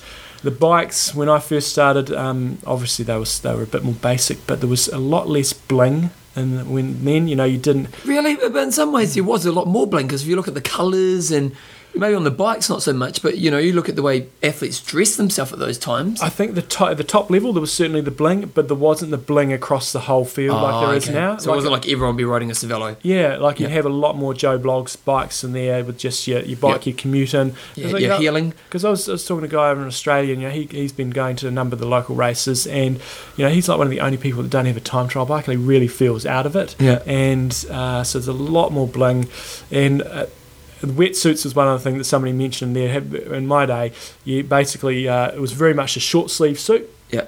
Um, and it was sort of uh, one piece. Um, it wasn't particularly flexible, but it kept you warm. Yeah. But you didn't have the arms, and that was a big thing. And that was a change that started happening about 94, sort of 93, 94 was when the arms started coming in. Did you start, did you resist the arms when they came I came did in? resist the arms. You were old school, weren't you? because they didn't have a lot of flexibility, Yeah. and so they they did get you. You know, you could certainly argue they got you a bit quicker, but they didn't have that flexibility that they do these days. So that uh, really started about '94, and it slowly started. What has in. been the thing that you have resisted most when it comes to change? Like when you had to drop your speedos, were you a bit gutted? I, um, I still have not. I, I still have not worn a one-piece suit. Oh, I so, go- yeah. uh, it wasn't. It wasn't until I would have said it wouldn't have been until I did my first Ironman that I would have uh, not not worn a suit. So that was 2000 and even in 2001, I think I wore speedos on the run. Maybe 2005 was when I res- when I wore the bike. Oh, so on the yeah, run. but 2001, what did you I do? did The? South Africa. And, and so in 2001, you wore speedos in the run. Yeah, yeah. I don't think I wore them. I didn't wear them on the bubble bike shorts, and I think I went speedos on the run. Nice. Keeping it old school. Yeah. we love it, Dad. Yeah. You don't see many people wearing only really Farris nowadays, isn't it? Yeah, no, you do not. He's see a old lot. school, yeah. you do not see a lot. And he's so lanky too, so kind of it's a good look. Yeah. Well, for me, you know, I come, I kind of came in this in the later stage of you know triathlon. You know, if it's such a kind of baby sport, but you know, I'm in that last kind of trimester of the of the sport, and and so a lot of things that have been around have, have really been around since I've been in the sport. But I suppose if you, you think of a couple of things, I think. Um, accessibility to pros through social networking and things like that. Like back in the day, the only way you could really get accessibility when I first came along was you know through triathlete magazines. You know, like some pros in 2003 may have had some websites, but they were pretty. You know, like Gordo got it so big because he was the only guy really doing anything on the internet, and um, around that time, and so. At that time, you didn't. Your only way was maybe if you went to XTri or Slowtwitch, mm-hmm. or the magazines. Whereas now, you know, all the pros have their Twitter accounts and Facebook pages and stuff. So I think we have a lot more accessibility to you know what mm. the pros are doing out there, and I think that's good for the sport because the general consciousness of the sport moves forward faster because we can get other people's ideas and stuff. And it's good for the pros as well. It means they can go to their sponsors and say they've got you know this many followers and what have you. So it's it's good, and, and you just feel you feel a bit more connected, I guess. Yeah, totally. And then I suppose the only real thing that's big difference was is compression gear. Mm. You know, like for me, you know, when we came when I first started, there's no compression gear, and then I just remember when those socks first started coming in. You know, I was like, "What's all that about?" Yeah, yeah. Look like a dick, and now these days now we all look like dicks. Yeah. because we've all got them. Don't deny it. Okay, Adrian. Oh, Uh, we've got in this week's topic. I'm going to give you a choice here, Bevan. So I've got one topic Oh. here. I'm going to give you a choice. Okay, so you, you choose. You, you can't veto both of them, but you can choose. okay. So uh, option number one is what should WTC do for the athletes who entered Ironman China? Okay. And option number two, somebody sent an email. I think it was this morning. Um, saying about something stupid they did in training. So, what is the stupidest thing you've done in training? Well, I like stupidest because I've got a few good stories to go there. Okay, I'm sure. you- if you want to comment on what they should be doing for the I- people who entered Ironman China, you can do that as well. But what is the stupidest thing you've done in training? So, what was the example we did? Um, I've done some stupid things. Mine have been stupid about not being safe. yes. Like I've done hill reps up down Mount Pleasant Road at night time with no lights on my bike, yeah, which is not this. That's stupid. yeah. But it doesn't matter. Do you know why? Because I survived. Okay. Now So you've got go. you've got here that you you've got no age groupers. Yes, I have not got any age groupers. Why sent you through one the other day. No, you did not. I did. You just don't read your emails. No. I did. From okay, well, I'm pulling up the email now. Gmail can be a little bit slow at times, so I'm going to Yes. talk. Tell so me. we, we need some age groupers of the week. So sh- share the love. People have done i Ironman Australia, i Ironman New Zealand, recent races. If they've had a blinder, they've got any special reason. Um, but Bevan thinks he sent me through an age grouper, and I will refute that strongly because Oh, I'm going to pause. through my email. I'm going to pause. I'm going to pause because I'm going to find it because it's important. Uh, age Age- group of the week. Now, this is Bevan's gone through his Gmail, and he did not send this through as an age group of the week. John, three days ago. Yes, but you did not say Two days ago. Did not say this is an age group. What of is the it? week. What, is, what does the subject say, John? We've already mentioned. Age group of the week. No, You know, no. so my husband Tim Perkins was absolutely Perkin, get the name Oh, right. Perkins, sorry, is absolutely obsessed with listening to your show. Especially loves John. We've already- I just- we gave Tim some love the other day No, on, but- on Netflix. Yeah, but there's the thing. Just listen. Okay, I'll shut up. Zipped it. He participated in Ironman St George last Sunday, May the 7th. You mentioned his name on this May the 2nd podcast because he was, uses the calendar on flinks.com. See? Nice, Giving the plug to the sponsor as well. It's a win win here, John. He was listening to your podcast uh, from the 5th to the 2nd while on the plane to Utah. And when you said his name as a competitor at St George, he was so fired up that he started doing an enthusi- enthusi- enthusiastic fist pump on the plane. Nice. Yes! Lleyton Hewitt style. 'Cause he Yes. was like, Come on. Come on. Then he emailed you about his result, which you mentioned on the podcast on the 5th of the 9th. He posted this on Facebook, sent it to his friends and family, and has been listening to your segment all week. Yes, he just loves it. He's going to love this, John. Nice. This will be, back it up. Come on. Back it up, Bethany. You might not be getting loving for a while. Um, where was I? Um, I was there uh, as a wife of three months when he crossed the finish line at Louisville at Ironman in August in 2009. That was just wasn't close enough. This year, I knew the best way to be close to him was when he crossed the line at 13, 11, and 30 and I was his catcher basically. I was able to proudly put his medal around his neck. Tim gains a lot of strength, character, and insight through listening to your podcast. He is coming off the post race high, and I know hearing you now say his name again as age group of the week will bring back the sparkle in his eye. Thank you. Please contact me with any questions. Nice work, Tim. So Bethany Perkins, really, now, Tim, we love your work, but uh, age group is because your wife put your, your medal around your neck. Yes. We'll give that to you. Okay. Only because really we haven't a lot of nominations right now. That's right. But we're giving you it. And Bethany, we love you. Your husband needs to love you right now. He does. John, great age grouper. Great age I've been seeing you through heaps lately. My inbox is exploding. I do get the feeling when I send you emails, you may not read them all. I read them. I'm just efficient at filing them. Whatever. There you go. Okay, then let's talk about Workout of the Month. Workout of the Month is brought to you by EnduranceCorner.com. You check out Endurance Corner. They've got lots of good information that can help you grow as an athlete. But one thing they do do is they put on a lot of triathlon camps. And uh, in this interview, Alan actually talks about the Boulder camp that they've got coming up real soon. So, Here you go. Alan Couzens, you want to talk a little bit about him? Yeah. Uh, talk about him in the intro. He's an Ironman athlete, sports scientist, coach, knows his stuff. Here we go. Righty-ho, very happy again this month to be having a workout of the month with endurancecorner.com and we've got one of the guys on their team who knows his stuff on the sports science side of it. Certainly he's an Ironman athlete himself and does coaching as well. So um, welcome along Alan Couzens. Thank you. Thank you for having me. That's all right. Um, what, the topic we're sort of um, we're looking into this week was really how we can kind of uh, it was types of sessions we can do to try to simulate the Ironman run. Obviously, when we get off the bike and Ironman, our legs are, are tired and um, fatigued, but to get to that situation in training, you've obviously got to go out and ride 180 k's and then run off the bike, and that's not always practical for everybody um, in terms of time constraints. So we're trying to think of ideas how we can fatigue the legs to try to get that feeling of um, of tiredness and stiffness and so on. So we've quite a few suggestions on Facebook that we'll go through in a moment. But from your sports science point of view, I mean, um, we obviously know when we get off the bike, our legs are tired because we've, we've ridden, been out on the bike for five, six, seven hours. But what's actually going on you know, inside our body that's, that's sending those messages to our brain saying, hey, you know, this doesn't doesn't quite feel right coming off the bike? Yeah, I think I think for Ironman, you know, it's a, the the run is a real kind of double whammy in terms of uh, in terms of fatigue. You know, obviously it's the the last event, so you know by that stage, uh, just from a from a fueling perspective, you know we're we're starting to run a bit low, sort of thing of glycogen and uh, you know all of the all of the good stuff that keeps us going.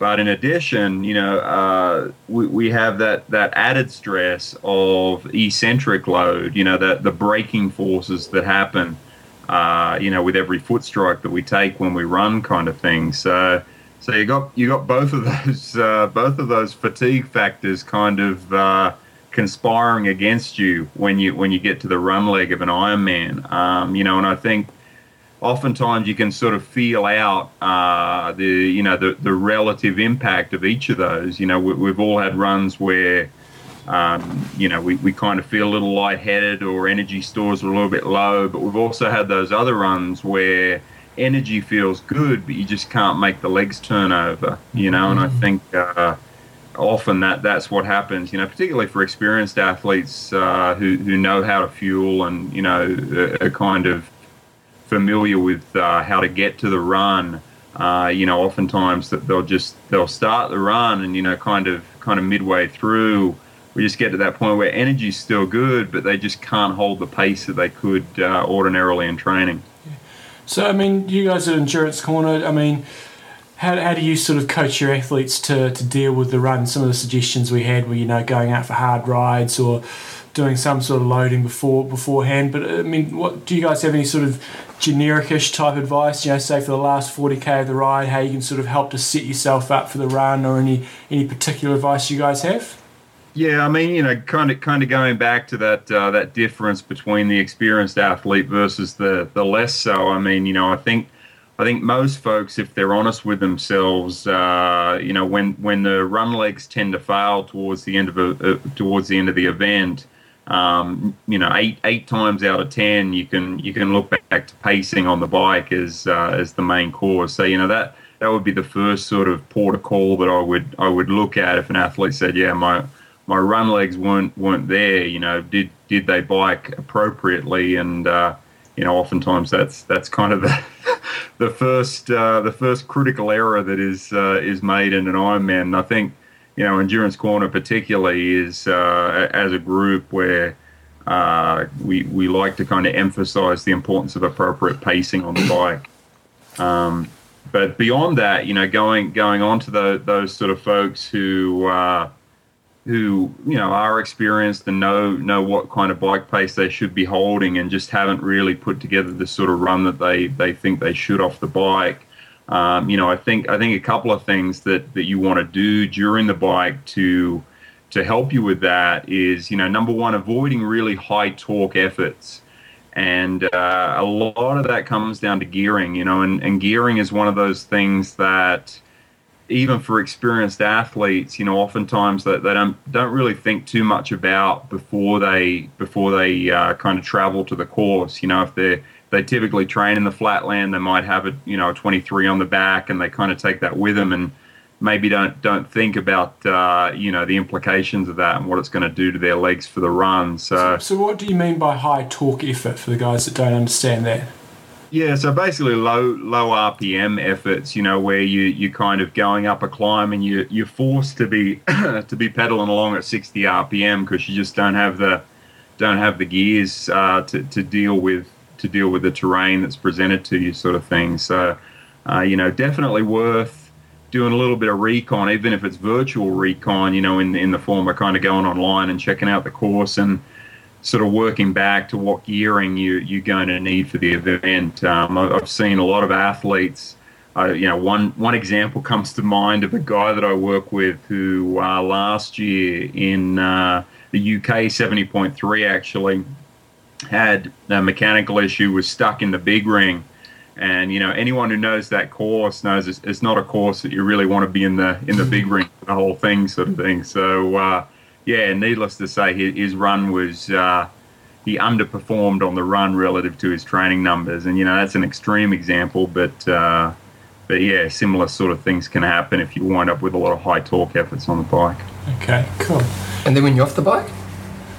Yeah, and then uh, then when you're off the bike, I mean, uh, you know, I think I think the the question that you asked in terms of kind of what to do in the latter stages of the bike it's a really good time to, to get ahead on the nutritional aspect, you know, because as you guys know, it's a lot harder to get calories down when your stomach's jostling around on a run uh, versus, versus on the bike kind of thing. So I think those last stages of the bike are a great time to really think about, okay, I want to want to kind of get ahead. I want to get ahead of the game uh, when it comes to comes to calories and make sure that that's not going to be a huge issue, uh, you know, in the first stages of the run then you know even in the first stages of the run, uh, it's it's worthwhile based on based on my experience in working with guys to to dial it back a gear so that you can get even further ahead. Uh, you know, so that met- metabolically you're not limited on the run. Um, you know, because I think that that's often the the first kind of uh, you know the, the first problem that folks have in terms of their legs not working um, they just kind of they start to feel a bit you know low on energy and maybe not real motivated to, to push to that next gear. Uh, you know and and that's that's a combination of issues from a physiological stance. You know you got uh, you got obviously uh, you know kind of your muscles are starting to get a get a beat down and you got hormones uh, being being secreted, telling telling your body it needs a nap, kind of thing, you know. Mm-hmm. And uh, I, I, think the best thing that you can do to, to mitigate that is to make sure that you've at least got some got some sugar in the system to keep you going. Okay. So, so if we go into a couple of the, the, the suggestions we had from some of the listeners, um, Jason Montfort said uh, these, these are ways people try to simulate what it feels like on the run. Um, he says partly, partly influenced by time constraints and the need to carry stuff to work. On the night before, I do a weight session that leaves my legs feeling heavy without any spring in the next day. Then on the mag trainer the next morning at 5:30 a.m., I put the legs through an hour worth hours worth of intervals at about threshold work, heading up to VO2 max with a big gear, slightly slow cadence, 70, 70 RPM focus. Then it's a 5.6k run to work wearing a backpack. The hard part is keeping the legs turning over at a decent rate, especially uphill with the extra weight, much like race day. Yeah, and then we've got Mark he's saying uh, group riding with your best training buddies for three to four hours with plenty of tempo TT work at and just above IM intensity. Add some good long steady climbs and then do some hard sprints at every village signpost. Normally works out at around 8 to 10 in every four hours uh, with one every 20 minutes or so. And when you finish the sensation is pretty close. Then get off and run 10k at your goal IM pace. The goal for age group, top age groupers, is to keep it fun, as that is usually the challenge to keep these highly strung athletes that have been in the sport for way too many years. I started like we got you, John, way back in 1991. Oh, ah, it's getting old. so I mean, obviously, a couple of examples here of guys. One of Jason sort of trying to load his legs up and fatigue them through through you know some hard training and, yeah, and excessive uh, overload really eh? overload and then so there's I guess there's that example of trying to load the legs up then there's Mark who's sort of saying that um, trying to load the legs up with hard riding. I guess another example there is um, I remember you and I did a run one time with Gordo where we did I don't know it was about maybe about three hour run and we did some fairly intense running um, in the first half to fatigue the legs. So I mean, you, do you guys have any particular favourites in Endurance Corner in terms of trying to get that feeling in your legs um, to of how to simulate what it's like in Ironman? Yeah, I, th- I, think the guys hit on a really good, uh, good kind of point there. You know, and something that I was alluding to before. You, you've got you got two factors that can potentially slow you down towards the end of the Ironman. You know, you've obviously got running out of gas, but you've also got just the muscles being so beat up that uh, you know that that you you kind of need to need to get to the point that you can force them to keep going, even though there's uh, you know there's central fatigue telling you to stop, kind of thing. So uh, you know, I, I, think I think Jason's workout in particular is uh, you know those sort of workouts where you've got a little bit more load, a little bit more eccentric stress than what you'll you'll have on race day. You know, loading up with a backpack, doing some hiking, some some downhills. Um, that sort of stuff is really important, and it's something that you know a lot, a lot of folks don't don't really consider too much in in Ironman. You know, the importance of strength work. Um, you know, it's thought of as an endurance sport, and it is, but you only got to look at uh, you know the ultra runners versus the versus the marathon runners, and you look at the difference in the legs to realize that as the duration goes on, you know strength strength becomes more important, and uh, you know I think in addition to those key long sessions, you know sessions like what what Jason talked about, where you're really beating the you know beating the you know what out of the legs, forcing yourself to still be able to run at a good pace um, with the legs feeling like they're beat up are absolutely key workouts. With, with Jason's workout, you know, it is an excessive overload kind of workout. Is it is it is it the conditioning that's actually going to help you for Ironman racing, or is it more just that it's going to train you to push through the mentally hard side of that part of the day?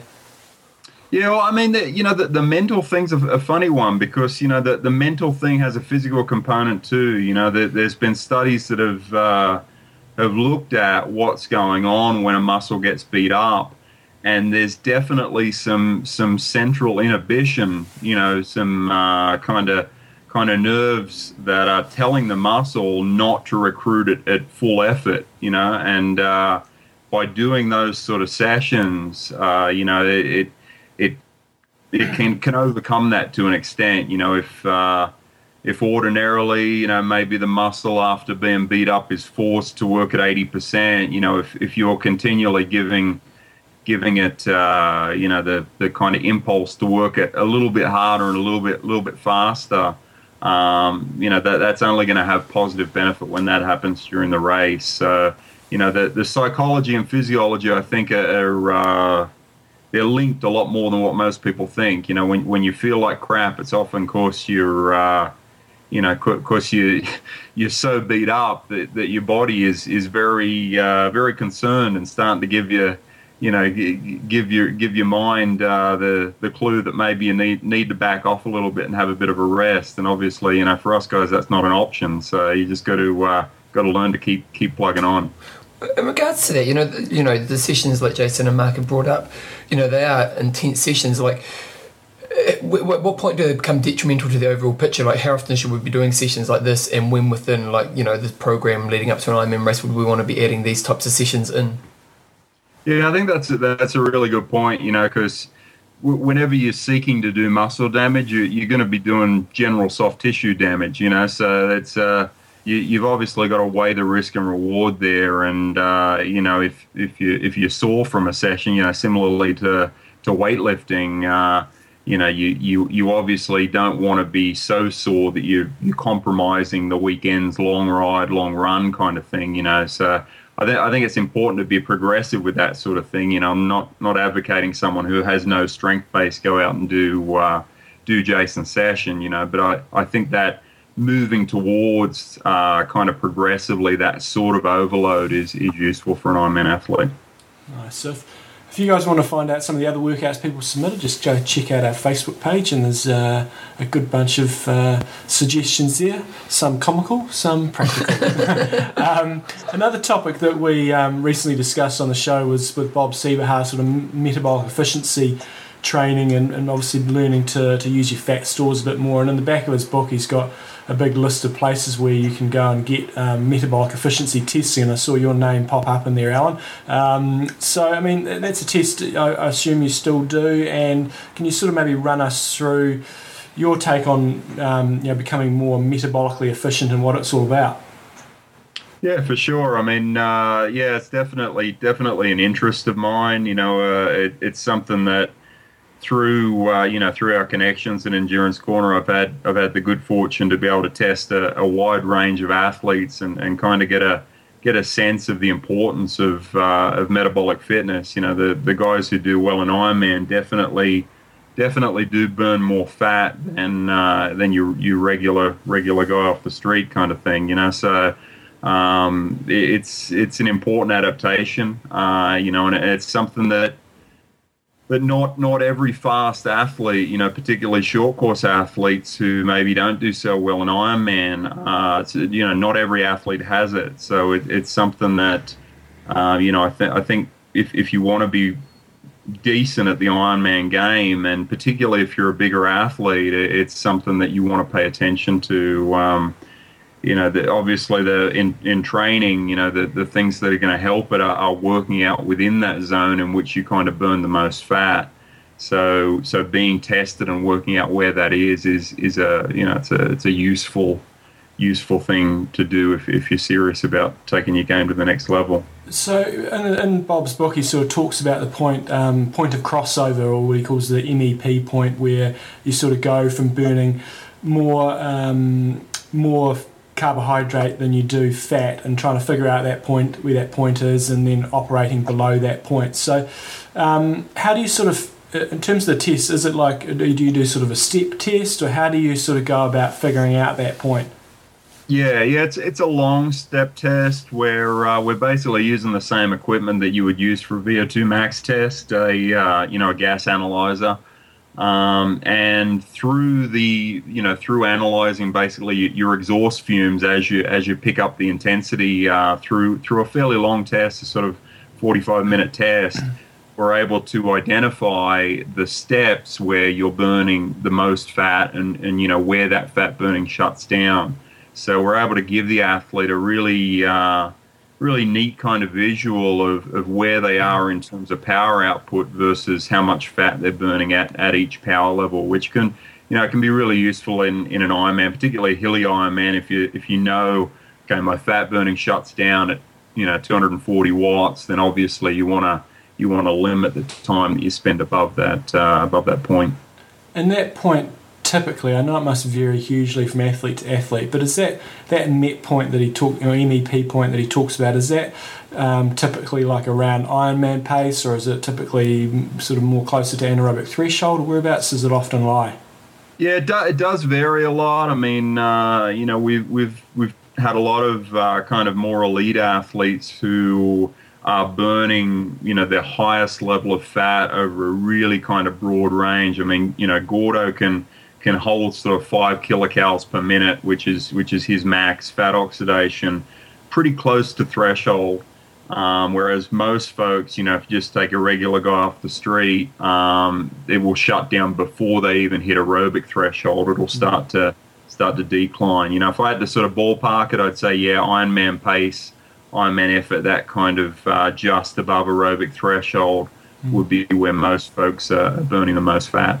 Very good. Well, if people in uh, sort of in the Boulder region or anybody wants to travel to, to see the guys in Endurance Corner, then uh, they can obviously check it out for you. And if you do get Bob's book, it's got a whole list of places, obviously only in the States, unfortunately, where you can get tested. So, Alan, obviously um, keen to hear about um, any Endurance Corner camps that are coming up. Yep, absolutely. The the camps roll on. Uh, the next one is the Boulder Camp. Uh, Oh. we, It's yeah, on. It's on. There, yep, coming to town. We've got uh, we've got a, a pretty neat selection of rides. You know, all of the uh, all of the Boulder specials that all of the, the legends have done. So we're, we're pretty excited. This is one of my one of my favorite uh, favorite camps, and you know, through Gordo's connections, we we get to hang out with some pretty uh, pretty elite athletes too. We had Chrissie Wellington at the last camp. I think she's coming along to this one as well. Uh, Mirinda Carfrae is uh, going to be there as well, so we'll, we'll definitely have a all-star cast for this one. How, how long? How long is the camp? The camp is a week long, 19th to 25th of June, so it's coming right up. Oh, so you need to get onto it pretty soon. Nice. Yep, yep, that one. Uh, it's uh, it's selling selling up, but we do we've got a couple of spaces left for that one. So yeah, definitely definitely email us at uh, endurancecorner.com. So if you guys have always wanted to check out the Boulder scene and kind of had that experience with some of the best athletes in the world, go to endurancecorner.com and they'll uh, they'll put you on the right path, John. Excellent. Hey, Alan, thank you very much for your time today. I'm sure it's you know it's a tricky subject for people to sort of get their head around as how they can really train for the Ironman run, and really appreciate that little bit of uh, feedback we got there on the metabolic efficiency side of things because um, we only managed to cover you know 30 minutes worth of it with Bob the other day, and it's an area that a lot of people are interested. So um, thank you very much for your time, Alan. If people want to check out Alan and his coaching and also his sports science testing and also the camps, go to endurancecorner.com. Thanks, guys. Sweet mate.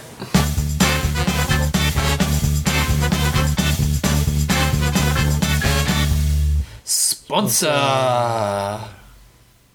Sponsor. Right. Athletes who's racing at Texas. Because our good old Tim, Tim. we, we want to make someone else's day, don't We we? do, and I can tell you when this page comes up that there's quite a few people racing in Texas this weekend. Oh, really? Okay, So- well, if. mm, word- So that's the on Athlinks. If you go to um, search for races, um, then you can find races that are coming up or that have been, and you can click on there to say whether or not you're participating in that race. And then basically you can write in what your sort of goals are for the race if you choose. I love this aspect of and it. one thing that I did the other day was uh, I saw an athlete on there that I knew, and so Who was it? Um, scroll down. Down. Ooh, a lot of athletes. Jim Harrell. Jim Harrell, how do you know Jim Harrell? I used to coach Jim, and He's going for a 1020. Yep, and I gave him a little bit of encouragement. There's a button on there when you logged in. You can just click on, and it says send some some motivation. Nice. So I sent Jim some motivation. And I, I think he's probably going to go faster than 1020 now Yes. because of the motivation that you gave him. I love good old Sherman Krinner. That's a great name, first of all, but he's also got a great photo. Yes. He's going to be doing a goal time of 10.59.59, but he looks like he's a. He's got a bowler hat on and a, and a little Is that what you call those hats? Is it a bowler hat? I don't know if it's a bowler hat or not. He's got a funny looking hat on anyway. It looks like an old Dixie kind of musician, doesn't it? He it? does. Yeah. Scroll up, Bevan. Scroll up. Oh, keep going up, keep going Yeah, up. right to the top. So. Marcus Lewis, his goal time's 13 hours, 90 minutes swim, 6.30 on the bike, 4.30 on the run. My goal is to pace steady and cross the finish line standing up with a bit of daylight still out. Often I'm focused on the time goals. For this one, I hope to enjoy every bit of it and not allow my emotions to be controlled by my time splits. Being the running man, sure. Like Nice. Seashore, he's a, he's a good IM talk listener. His goal time is just to finish the bloody thing. 57, 16 hours, 59, 59. Now, he did have a question, John, which I actually have in the show, so I'm going to bring this up right now as we're doing our athlete segment. And he said, John, he's bought these, he, he's not so worried about transition, Mm-hmm. and he wants to wear his IM Talk jersey, and he's worried how long, you know, should he go with change, do the change? in trans. Wait, I should probably read. Since I'm not worried much about time, I'm going to do a full kit change in each transition. Reason I'm telling you this is that since you guys have been so important and inspirational part of my triathlon career, career so far, not sure if uh, I'd even consider doing a 146 if it wasn't for the last couple of years. Anyhow, Of I am talk. of I Am Talk. Because of how I've decided to go to wear my I Am Talk jersey for the bike segment, I hope I can do it justice. So I was just wondering, should he do it?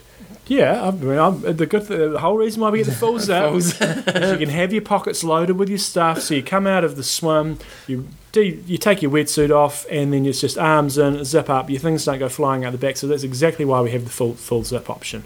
So definitely, and then when you come off the bike, you just when you're coming down the last sort of bit of the bike, you unzip, speeding up the transition, rip it off, singlet it on, you're away on the run. It's no brainer, John. Well, I'm just trying to see who's got the fastest projected time. Mm. Most people seem to be around the I think I was pretty much sure. Oh, no, back it up. Brett Miller. Brett Miller from San Francisco, California, age 34, male. Goal time, 9.30. nice. Is, am I boring you, John? Oh. Kevin Lee Master um, is uh, to go sub 12 and beat everyone in my old training group back in Texas. Oh, he's also going to remember the lessons I learned from my first one. One thing you can do is if you're going to go along as a spectator, you can also put, I'm going to be a spectator. There you go. So, athletes got guys, athlinks.com, tell people about your races, send it out. You can see who's out there, give them a bit of I like, give them a bit of shit. And it's all good times. Lay the smack down. So check it all out on athlinks.com. You just click on, um, find the race that you're doing, click on that you're going to be attending, and uh, and put in a bit of prediction. Okay, we can either do high five or website of the week. Um, High five? We'll do high five. Okay, website we'll do next week. One, two, three, four, high five! So, Bevan came and helped helped me out with a race at the weekend. That we'll talk about that a little bit later on. And uh, putting something back into the race and volunteering is an important part of our racing. And we're all a lot of us are, are very very selfish, and we often don't think about um, putting a little bit back all into the about sport. me. Yes. So this is a high five from James Botel. So number one. Pay it back or pay it forward. Races don't happen without volunteers. Support, Totally do you want to read the whole thing or you just want to, you just want to fly through this? We, can, we can pad out where you think is. Well, I do think it is important. I think it's very important because races don't happen without volunteers. They don't. So you need hmm. If you do volunteer, try to, to support the transition area. It's where the most knowledge can be gained. Oh, This nice. a good point. So, So you can go to the race, and as a veteran or a newbie, and you can, oh, well, eh, uh, where a veteran or a newbie, there are fundamental lessons to be learnt from organising your transition area. Things like gear preparation, organisation, understanding all the tasks of race day morning, and how long that takes. Hmm. so that's the thing. If, if you're a race director, you don't want to be putting, you know, say say you get a bunch of marshals like I get the Lions, um, my dad's Lions group, and they come along. Is it Not- Lions? Yeah, not the best thing to be putting them on transition because I don't really know. put them on some going corner office, I know. Exactly. So that's the thing. You want to be used to the best of your ability. So if you're in that sort of area um, or swim exit or things like that, then you can be a lot more helpful. And point number three sort of ties in with this is you can learn from the fastest. So if you're at a race and there are some good rock stars going in there, you can see how quickly they go through transition, how they set up. So you can actually learn a good amount, and you can also see um, all the bad things that people do as well. Um, Okay. So there you go. Number five, you can learn what it's I like skipped. to be. I, I, I deleted number four. I didn't think it was good enough. what was it? I can't remember. It was, it was obviously wasn't memorable. No. So it's only six instead of seven. Okay. And number five, learn to be what it's like to be thanked as a volunteer. John, it's amazing how few athletes say thanks. When you are out on the other side and volunteering, you gain the perspective and value of registering your application appreciation to those who are giving up their time and energies for to support your race day. So now you know what it's like when you know what because most athletes, oh, I'm done, Yeah. and occasionally you go, and you go, hey, thanks, mate, Yeah. and you go, oh, there are good people in this world, John. There are. Did you say thank you? Yes. Oh. I wouldn't have said I wouldn't have said thank you at every single aid station on the run, No. um, but uh, often I would have said thank you. Yep. Yep. Give a smile. Say thanks, guys. Number number five, which was number number six, was actually number five. Bring organisation to race day. As someone who listens to the show, you are already have about fifty more try IQ points than those that back don't. it up more than fifty. Yeah, let's try two hundred. Yeah. So that's a quick high five on volunteering. It's an important part of the sport. James only gave himself a five out of ten. He has got not so sure on of my high fives, but hey, James, you should be pretty happy with yourself, here, wise man. You got in there. Okay, then, so we're not doing a sponsor. Last sponsor is Coffees of Hawaii. Hawaii. Chocolate beans, John. The chocolate beans are ba- back on the We haven't had the chocolate beans, have we? Uh, don't. We we roasted the beans, didn't we? We roasted the beans in It's- studio. I've still got the popcorn cooker. Never used it since. Did we buy it specifically for that? we, we did. We, bought, we went on Trade Me, which is like eBay, and we bought a popcorn cooker so we could roast the beans. Yeah. And I don't do caffeine like a huge amount, so I was high that day. I tell you.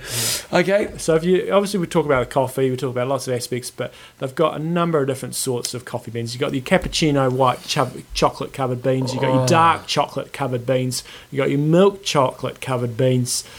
Oh, that'd be Jo- tasty. I've got a dilemma right now. So right now in my life, because at Easter time, I went ballistic on chocolate, and because I'm on the, I, I'm not very good at control. I'm not very good at like, oh, I have a little bit of this, you know, two yeah. biscuits, and then, Yeah. you know, if there's a packet of biscuits that going downtown, gone, it's gone. Joe, Joe's unbelievable, man. She can have a packet of Tim Tams in her cupboard six weeks, Mm. one one every five days. Can you do that? No, You're like me, it's the thing. We, we just don't buy a lot of junk food Yep. because it just gets eaten. no, no control. Hmm. So what I did in Easter is I said, okay, I'm not eating chocolate anymore. So since Easter, I've had no chocolate. Wow. It's Get white on- chocolate, chocolate, John. It's white chocolate, chocolate. You get on back on the wagon and get us these bad Well, I'm not getting back on the wagon because oh, it- it- there's something about and the combination of flavour with that coffee bean Mm. and oh, so what you could do is when you actually go to Coffees of Hawaii and you order yourself some coffee, you can just as a little bit of a treat for when you get your package, you can get like a little bit of coffee beans. So let's say you get some white um, chocolate covered beans. Six bucks Mm. for six ounces. You get your coffee. You come home. You get, you make a coffee for your partner. You put out the chocolate. You cuddle in the sun. As the sun setting. for, for the listeners outside of the states now, they've, we've obviously got all the deals in terms of shipping and what have you, um, and discounts with the I'm Talk code.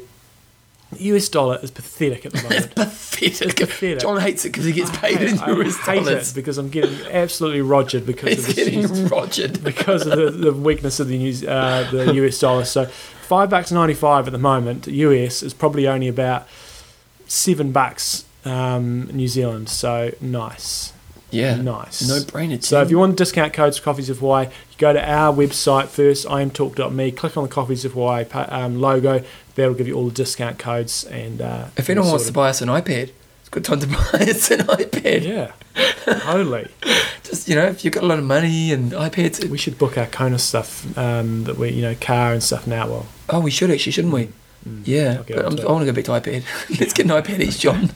If you want to buy us an iPad, hey, we were really hard, and we need a treat you every once in a while. no, we don't need an iPad. Have you seen the iPad? Yeah, And John, you just don't understand. You didn't buy an iPhone and you regret it. I do not You regret it. You do regret it. I saw you with an iPhone in your hand the other day, and I've never seen you look so happy. I I get really it. think it stopped working. Oh, did it? That's what I was running. At the race, and the guy who was doing my timing had the timing going on the iPad, and I went over the start line, and then we started somebody, and I had to start another group two minutes later. Then the thing went all blank. I went, "What the hell?" I was touching it, nothing was happening.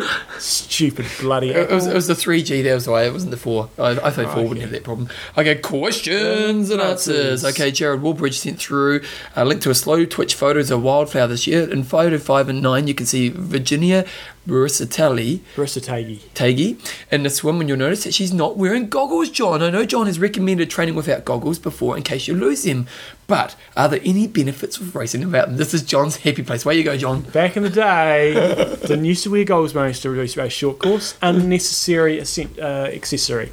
Uh, in Ironman, I did lose my goggles once, and that was that was a little bit uncomfortable doing 3.8k without goggles in the sea.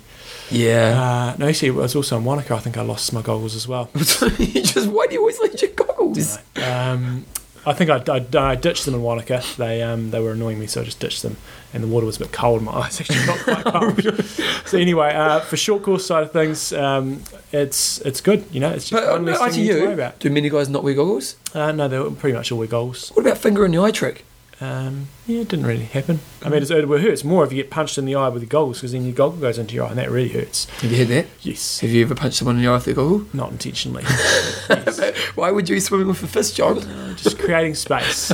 So the, to answer your question, there is it'd be useful to do just a little bit of training um, without goggles, um, but don't need to go excessive. But it is a skill that is useful if something like that happens if you lose your goggles in a race. So don't see problems with it. But Oh, sorry. yeah, that's it.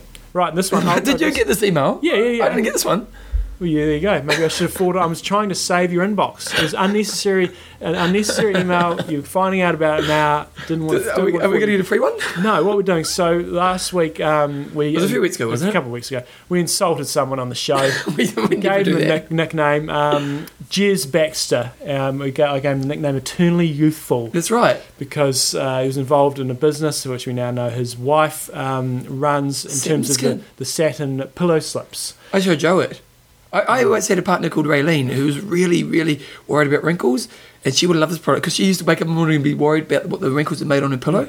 And I, but I insulted Jez, uh, thinking that Jez may have been uh, female, and he's not. So he's a Oh, guy. No, that's not good. But it gets better. So if you go to satinskin.co.uk and if you want to buy one of these um, silk pillow slips, they're going to help us out get to Kona. Oh. So whenever you put it, if you put an order and you put in Kona 2011 um, when you're doing it via PayPal or just let them know that you're an I Am Talk listener, they're going to donate 10% of all orders to our Kona fund to help us get to Kona, and everything's subject Do you know to what? free worldwide shipping. Do, do you know what? Like, like, I, like, I haven't used this product, but you know what? It's probably a good like mum's present or a Mother's Day present or something like that, or for your wife or something. Because the thing is, now I don't want to put stereotypes out there, John. Yes. But well, no, no females Do it, and males, Put 'em out there. females and males may be a bit insecure about wrinkles. Mm-hmm. I have to admit, I took a photo of myself on photo booth yesterday. As you do. As, I take photos of myself all the time. I know I'm always like, stop it, John. But I took a photo and I, and I am getting a bit wrinkly. Oh dear. I know, I Crows, I crows know, singing's going on. There. up here. Can't Maybe be, it's- so maybe that it's- was all that moisturiser you're using. And, and obviously, I'm not going to do Botox, John. No. So maybe satin skin. obviously. um, so if you want to get a pillow slip, go to satinskin.co.uk. Make sure you let them know, either put in Kona 2011 or let them know that you're from I Am Talk somehow, and that helps us get to Kona because we need all the help we can get. Okay, Swanee's giving me a hard time because who was his mate? Richard? Who was his mate um, the other week? It was age group of the week. I can't remember. Oh, how bad is that? Not doing my prep on this one. Well, he sent through this great photo at the time saying, "Oh, just look at this photo." And I was yeah, oh, like, the schoolboy one. "Yeah, Yeah. And I didn't put it on the website. You did say. I thought, No, I didn't. didn't you? No. You showed me it. Yeah, I showed you the photo, and it was a pretty good photo. But Yeah. then at the same time, I didn't actually put it on the website. so he's giving, on you. I know, I know. So I'm going to put it on the photos. You put my dick up there. I got your dick. That was probably the same week. I can't remember when I did it. So I'll find out and I'll put it on the website. I'm sorry, I didn't do my prep remembering the name. Now, last week you you you were, we were getting all this paleo diet kind of crap Yes. coming on the show, and I'm actually reading a book on paleo diet at the moment, and not not We that don't one. need to get anybody in then. Well, I'll just talk about it. Yeah. Insulin, that's the problem, John, because Yes. it creates inflammation in our body. Yes. And that's the problem. But anyway, um, and you said, well, we need a different opinion. And you, you said that guy's I name. said, ask her, you can, you can drop. you did not. Did. I was in a hurry. I've got, hold on, hold on. I was in a hurry. Copy, copy that there. Just, just, just copy that. Do you want me to get my, to my thing to say it? Yes, and Google. Go, go to google.com. Do, do you want me just to say it here? Okay, Oh, we do it. I do it. Oh, go to a good Google. Copy. So what- yeah, basically what Bevan's at here is um, we want to sort of summarise. Okay, now what do I need to do? Um, oh, your Google's different to mine. Oh, it's a Mac. It's much better. Oh, Bugger we've lost it. Give up. You can go onto Google now and you can translate things, and then it will say that word for you. Oh, okay. Oh, So- I'm sure this would do it. yeah, well, but it, let's just stupid do it. Apple again. Anyway, we want to we want to basically get a few experts on to talk about different aspects of And what John did is because he's a UK and he's a he's a member of s- a, a triathlon club, Birmingham. Birmingham Triathlon Club, which we're sure many of you guys uh, listen to our show. and so John asked if we could get Oscar on the show, but he kind of go, kind of ask, Yeah. and John Hancock, who recommended we get him on the show, said, "Well, the mountains." And I was like, "Well, actually, John." And, he, and what he said is it's normally Bevan who screws up names, Mm. but you did this time. So Yo Kendrup. Okay. Anybody knows Oscar, tell him to hook us up. Get it hooked up. Uh, just like us, quick couple of things to finish off. Carl Primal Scream Coleman is much happier. Alright. He's even put PS in his business Oh, okay. name. I see. Look at that. Yeah, Primal Nice. Scream. Um, and uh, Corhan Chance Barber was on a plane somewhere in Philadelphia. And he met a guy with a tattoo, a Maori tattoo of Kia Kaha, and Corhan Chance Barber goes, I know what that means. And the guy's like, back it up. Nice. I can say, I'm hard on a Kiwi. And then Richard Nicholas, Nicholson, no, Nicholas, uh, was saying, here's a Kona challenge for John and I. Cold bath, who stays in the longest? Oh, okay. Yeah, we- we- only need one bath in our unit, a bit, bit odd if we're in the same bath Yeah. together. I noticed your bath has disappeared from outside.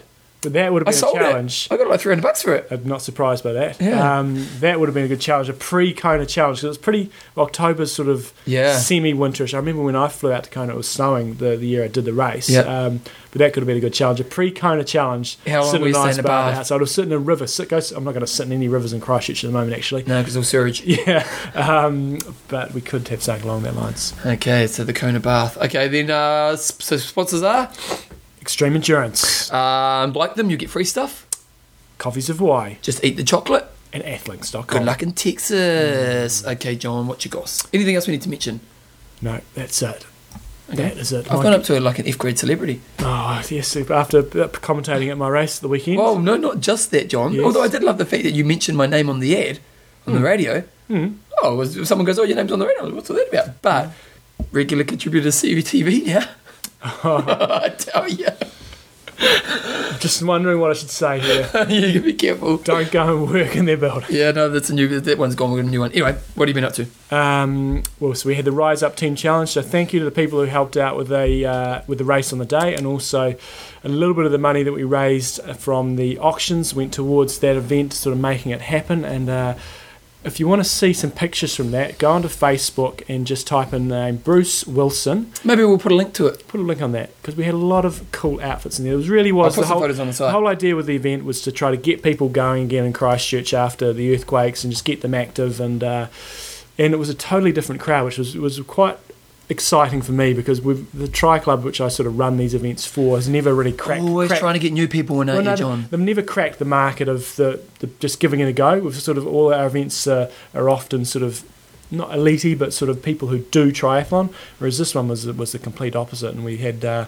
a lot of sort of first timers and a lot of a lot of different people out there. So it was a lot of fun, a lot of dress ups. Okay, um, uh, um, it was a good day actually. Yes, it was. Who, won- who wanted to dress up? Um, we were just give, dishing out spot prizes. Oh, you know, I think, well, and you, and you, you said it was going to be a winner. Yeah, no, we'll, we'll Who do you think was best? Um, Did you not the, see the the pink, the pink lady? The pink ladies were good. I thought. Yeah, they were pretty good. Yes.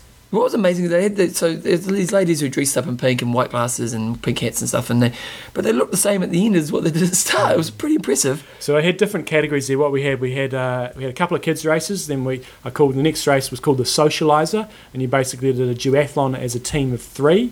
And then we had the specialist, where you sort of just did one discipline of the the race. So you did the run or the bike or the run. And then we had the enduro, which was like you did a duathlon, you tagged, did another duathlon, tagged, did another duathlon. So all three men teams. What was quite cool was when you saw the enduro athletes finishing. So obviously the first two guys had uh, been out there and done their race, and they'd had a chance to recover. And all three people were encouraged to come down the finishing chute together. Yeah. So you have two guys running down the chute, looking fresh as daisy, Yeah. doing high fives and stuff, and then you have one person that's just gagging for it. it was quite Oh, what. I found funny was when you got the three people running down, but two people would take off and they would leave their mates behind. It's like, well, back it up. It's a team event. And they'll be in the back. The photo will be two people with their hands up and someone in the background. It's all good. Bevan, what's happening in your world? Uh? I'm off to Taipei this weekend. Nice. Uh, that's very exciting. I've got some new flatmates. Mm. Yes, I've got a girl called Sarah who's very lovely. Um, we've already started the GOS sessions. Right. It's key to having flatmates is having good GOS sessions, and we're having good GOS sessions, which is really good. And another girl called Anna's moving in this week, so that's very good. Um, How's the riding going? All right. Going all right? Yeah. Well, my plantar fasciitis getting heaps better. That's good. Yeah, I'm allowed to start running Okay. already, which Don't go doing anything stupid this time. No CrossFit or flipping teaching classes. No, I so you're have going to to teach classes. Taipei, you're going to teach class, you're going to blow. no. again. But I taught class last week, and it was always on a problem. Okay. I'm allowed to run five minutes on, two minutes off. No, five minutes walking, two minutes running today. Whoop, whoop. Living it large. Other than that, what else happened? Um, um, my daughter turns 14 this week. Mm-hmm. You remember, 14 is about like when life starts to happen, isn't it? Mm-hmm. You know what I mean? Like from you You really have to start sniffing around. from up. Is that, no, is that drugs I'm smelling? there? is that Oh, alcohol? no. Is that smoke on your breath? I know it's all going to start happening. About 14, you start drinking and stuff, don't you? Mm-hmm. Yep, depending on where which part of Town you're from. town you're from. We let her have a drink of wine every night, you know, dinner and stuff. Yeah, Try to drink responsibly, all that kind Yeah. of stuff. yeah. She's a bit of a character, my daughter too. Mm-hmm. Mm, Okay. So it could be an interesting few years in front of me. So that's happening. Um, that's about it, John. Not much else really happening. Okay. No, I can't It's think going to be a Skype show next week, is it? Well, no, I get back at four, so we can do afternoon. Okay. Yep. off the plane, you'll be in top shape. I'll be in top shape. No, because I, I normally big arrive. bulging belly with all the meals you Well, eat. what's good now is because I've been upgraded on Cathay Pacific to I'm like an elite member, Nice. Yes. so I always get now I get the lounges for free. oh, that's nice. Yes. Yes. and I have no control on those places. Just go nut bar, eh? Mm. Yeah, yeah. So I'm loving that. So yeah, other than that, but nut bar, I'll be probably putting on a bit of weight, but it's okay. Mm. It's a good thing about my job is at least when I travel, I do, do have to do exercise. That's right. Yes. Other than that, John, not much really interesting. Righty-ho, big out riding. Yep.